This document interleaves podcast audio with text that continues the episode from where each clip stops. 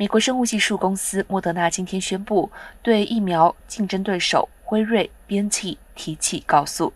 指辉瑞边气在开发新冠疫苗时侵犯莫德纳专利。莫德纳称已经向美国马萨诸塞州联邦地区法院和德国杜塞道夫地方法院提出诉讼，索赔金额则未定。莫德纳执行长班塞尔在声明中表示，莫德纳提起的这些诉讼以保护莫德纳率先投资数十亿美元去创造，并于新冠大流行之前十年取得专利的创新 mRNA 技术平台。